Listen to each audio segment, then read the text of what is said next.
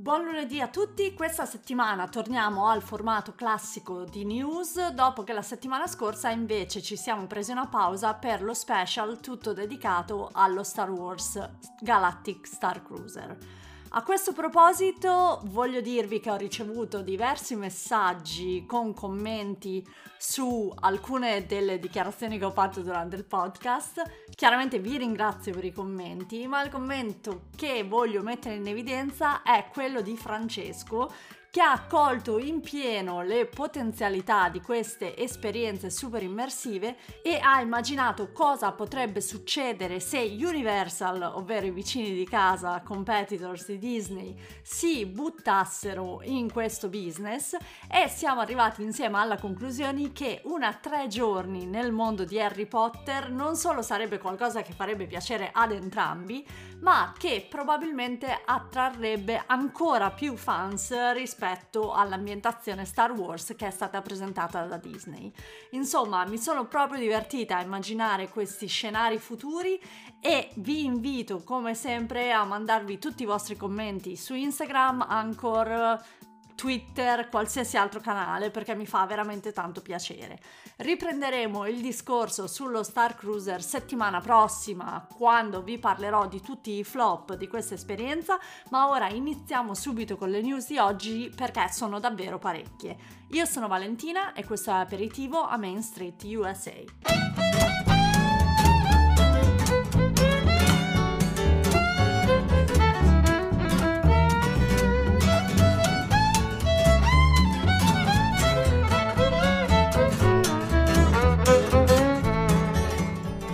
Dunque, partiamo subito con una news che è stata molto apprezzata quando l'ho postata nel mio canale Instagram, ovvero che i meet and greet con i nostri personaggi preferiti Disney ritornano in formato pre-pandemico sia a Walt Disney World che a Disneyland e sulle navi da crociera Disney dal 18 aprile.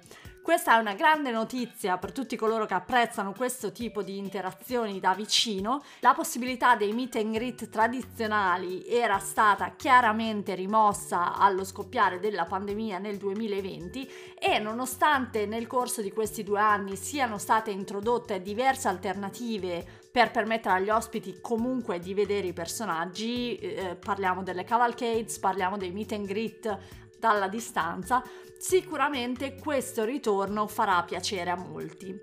Chiaramente il ritorno dei meet and greet tradizionali significherà anche lunghe file per incontrare i personaggi classici, almeno, e alcuni meet and greet, come quelli con Topolino, eccetera, almeno a Walt Disney World, saranno inseriti nel sistema di Genie Plus. Quindi le finestre temporali per andare a incontrare i personaggi saranno disponibili via app e potranno essere inseriti nell'itinerario giornaliero.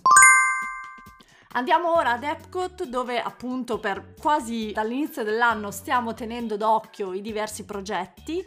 e partiamo da Guardians of the Galaxy Cosmic Rewind, questo coaster che aprirà a brevissimo ad Epcot. Questa settimana abbiamo potuto vedere come sarà l'area della fila del coaster, ovvero la parte che nella storyline dovrebbe rappresentare il padiglione di Epcot dedicato a Xandar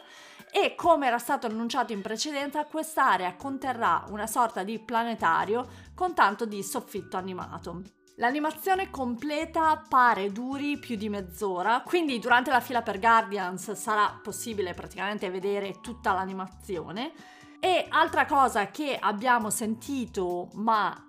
nulla di più di un rumor, è che l'apertura di Guardians sarà strutturata come quella di Ratatouille, ovvero con una serie di previews prima per i cast members, poi Club 33, poi Disney Vacation Club, poi Annual Pass Holders, poi Media e poi l'apertura al pubblico. Altra indiscrezione di questa settimana è che Guardians non conterrà animatronics, quindi tutto l'intrattenimento e tutta la tecnologia sarà relegata negli schermi. Mentre scrivo e registro questo episodio è stato annunciato che oggi, lunedì 4 aprile, ci saranno altre novità su Guardians. A questo punto non so veramente cosa aspettarmi, anche perché questa cosa delle novità su Guardians è uscita il primo aprile, quindi potrebbe benissimo essere un pesce d'aprile. Ma comunque oggi tenete gli occhi aperti su Instagram e se qualcosa uscirà a proposito di Guardians, magari la data ufficiale che ricordiamo non è stata ancora 100% confermata da Disney, la posterò sicuramente sul mio account Instagram. Quindi cercate aperitivo WDW su Instagram e stiamo in contatto per tutte le news future.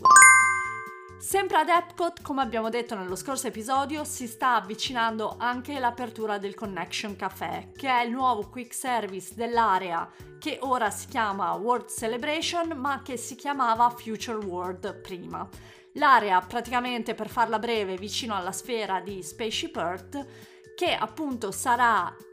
un quick service, ma anche sarà la nuova casa di Starbucks per questa parte del parco è stato anche presentato il menù che consiste soprattutto in burgers, panini, insalate, pizze, dessert, milkshake, cose molto americane, insomma nulla di realmente innovativo per un parco a tema. Annunciata questa settimana anche la data di inizio del Food and Wine Festival. Come sappiamo, questo è il festival più lungo e più importante dell'anno per Epcot e anche quest'anno sarà da luglio a novembre, precisamente dal 14 luglio al 19 novembre. Nel frattempo si sta ancora svolgendo il Flowers and Garden Festival e da qualche giorno è arrivata la tradizionale caccia alle uova di Pasqua riservata ai bambini. Anche questa caccia al tesoro è una di quelle a pagamento, ovvero si riceve una mappa per 9,90 dollari,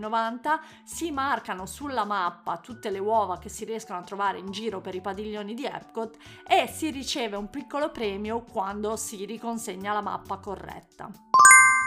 Per prepararsi a questa ondata di turisti in arrivo per la Pasqua, ma in generale alla calda e affollata stagione estiva dei parchi di Orlando, questa settimana è stato aperto All Stars Sport Resort, l'hotel della categoria Value tutto dedicato allo sport e questo è importante perché finalmente dopo quasi due anni questa è la prima volta che tutti gli hotel della bolla di Walt Disney World sono ufficialmente aperti e funzionanti allo stesso tempo. Insomma, Walt Disney World è tornato alla capacità turistica del pre-pandemia e questo è confermato anche dal numero di parchi sold out delle prossime settimane. Non mi stancherò mai di dirlo, prenotate le vostre entrate nei parchi appena comprate i biglietti e organizzate le vostre vacanze perché i parchi vanno spesso sold out e probabilmente questo trend continuerà anche nella stagione estiva e in quella autunnale e poi con le vacanze di Natale chiaramente. Quindi sempre sempre prenotare le vostre entrate nei parchi appena comprate i biglietti e chiaramente il più in anticipo possibile. Sempre in tema di ritorni è stato annunciato finalmente il ritorno del Cultural Representative Program, ovvero il programma che consente agli stranieri di lavorare a Walt Disney World, di solito per un periodo di tempo che è un anno. Anche questo programma era stato sp- sospeso nel 2020 assieme a quello dedicato agli studenti universitari e il luogo in cui i cultural representatives sono più utilizzati da Disney è chiaramente il World Showcase di Epcot e proprio da lì ripartirà il programma che vedrà coinvolti pochi paesi all'inizio, ma tra cui l'Italia è chiaramente parte, quindi parliamo dell'Italia, la Germania, la Norvegia, la Francia, la Gran Bretagna e il Canada. Il programma ripartirà a breve e già ad agosto i primi rappresentanti culturali saranno di nuovo nei parchi. Come abbiamo discusso nel podcast ormai molti episodi fa, anche i rappresentanti culturali saranno alloggiati nel nuovo complesso che Disney ha costruito e ultimato durante la pandemia. Sto parlando di Flamingo Crossing, che è una nuova area praticamente che è nata dal nulla dentro Walt Disney World, che è sia poco distante dai parchi, ma anche dà accesso a un'area shopping e di intrattenimento che sicuramente sarà molto apprezzata dai cast members che vivranno a Flamingo Crossing. Se qualcuno di voi fosse interessato a questo programma, Disney ha un intero sito che dettaglia tutti i requisiti e le posizioni aperte per i cultural representatives, che sono sostanzialmente per gli italiani il merchandise e la ristorazione. Dunque vi metto il link in descrizione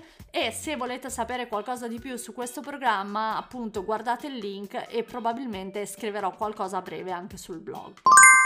È un po' che non lo faccio, dunque voglio prendere qualche minuto per dare un'occhiata agli altri parchi nel mondo. Come sappiamo, Disneyland Paris si appresta a celebrare il suo anniversario settimana prossima, anche se in realtà i festeggiamenti sono incominciati già il mese scorso e penso che avremo modo di approfondire questo tema in particolare con il nostro amico Cataldo durante la tradizionale live mensile sul canale di Parks and Fun. Una cosa invece che alcuni di voi potrebbero non sapere è il fatto che il parco di Shanghai è di nuovo chiuso a causa Covid, ha chiuso il 21 marzo e ad oggi non c'è ancora data d'apertura e purtroppo stessa sorte per il resort di Hong Kong che però dovrebbe riaprire già a fine mese. I parchi del Giappone invece sono totalmente operativi come Disneyland California che opera a pieno regime e ha appena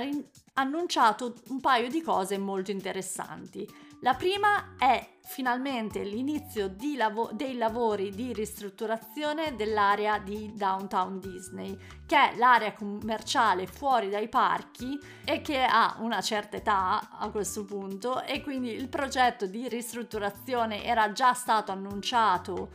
uh, qualche anno fa e finalmente le prime demolizioni sono iniziate. La seconda news invece riguarda il ritorno di Hyperspace Mountain, che è la tematizzazione Star Wars che viene temporaneamente offerta per Space Mountain in California quasi ogni anno e quest'anno Hyperspace Mountain sarà visibile dai primissimi giorni di maggio, ovvero l'inizio degli eventi speciali dedicati a Star Wars, fino almeno a giugno. Passiamo ora a due news di carattere organizzativo che interesseranno soprattutto i veri nerd di Walt Disney World. Allora, la prima riguarda i parcheggi dei parchi e il fatto che Disney sta sperimentando un sistema per tracciare la propria auto, ovvero la posizione in cui si è parcheggiata, via My Disney Experience, che ricordiamo è l'app in cui praticamente si fa tutto quando si va a Walt Disney World. Come sappiamo i parcheggi di Walt Disney World possono contenere anche decine di migliaia di auto al giorno, sono delle lande enormi e spesso e volentieri dopo un'intensa giornata dei parchi la gente si trova molto spaesata quando è ora di andare a riprendere il proprio veicolo pare che la prossima update di My Disney Experience, ovvero l'app ufficiale di Walt Disney World, includerà una soluzione per questo problema. Nonostante non ci sia ancora nulla di ufficiale in merito, sembra che questa update possa uscire già durante il mese di aprile. Il secondo aggiornamento per Very Nerd riguarda il rope drop ad Epcot ed è un nuovo aggiustamento del sistema che ancora una volta avvantaggia chi sta on site, ovvero chi alloggia negli hotel Disney all'interno della bolla. Come sappiamo le extra magic hours non esistono più, ma sono state sostituite dalle early entry, ovvero la possibilità per tutti quelli che alloggiano on site di accedere a tutti i parchi 30 minuti in anticipo rispetto al resto degli ospiti. La procedura per Epcot però per il Rope Drop è un po' diversa dagli altri parchi e quindi ve la spiego brevemente. A tutti gli ospiti on-site e off-site è permesso entrare nel parco 20 o 30 minuti prima dell'inizio dell'early entry e andare a posizionarsi alle corde che sono piazzate praticamente sotto Spaceship Earth. Questo sarà il drop drop per gli off-site, ovvero gli off-site non avranno possibilità di avanzare oltre all'interno del parco. Se si è invece ospite degli hotel Disney, a questa corda si potrà fare vedere il biglietto, Magic Band o qualsiasi altra cosa che prova che si è ospiti degli hotel Disney e si potrà avanzare ancora di più all'interno del parco e andare a posizionarsi ancora più vicino alle attrazioni. Quindi per ricapitolare, ad Epcot si può accedere al parco 20-30 minuti prima dell'inizio dell'early entry. Quindi guardate il sito per sapere gli orari particolari perché Epcot non apre più alle 11 o a mezzogiorno come in passato, ma ha cominciato a aprire molto prima durante il giorno. Semplicemente si aspetterà il rope drop in due posti diversi a seconda se si è o non si è ospiti degli hotel Disney. Non aspettate dunque il reale orario di apertura di, es- di, Epcot, specialmente se volete essere tra i primi alle attrazioni, perché l'orario ufficiale di entrata ad Epcot sarà già troppo tardi. Con questa raccomandazione abbastanza intricata io vi saluto, vi lascio pensare a questi cambiamenti al Rope Drop di Epcot e vi risparmio questa settimana le news su JPEG ma sembra che ci siano piani per non rinnovare il suo contratto e anche che il governatore della Florida sia talmente arrabbiato che vuole cercare di togliere a Disney il suo stato speciale che permette di operare i parchi praticamente come città a parte. Ma come ho detto, noi non parliamo di tutto questo questa settimana e ci troviamo invece settimana prossima con la seconda parte dello speciale sullo Star Cruiser in cui parleremo delle cose che non sono riuscite tanto bene a questa esperienza e vi ricordo anche che la live con Davide sul canale di Parks and Fun non sarà questo mercoledì, ma è spostata al 13 aprile, dunque al prossimo mercoledì. Voi passate comunque una buona settimana, stiamo in contatto su Instagram se qualcosa su Guardians uscirà oggi e noi ci sentiamo via podcast molto presto. Ciao a tutti!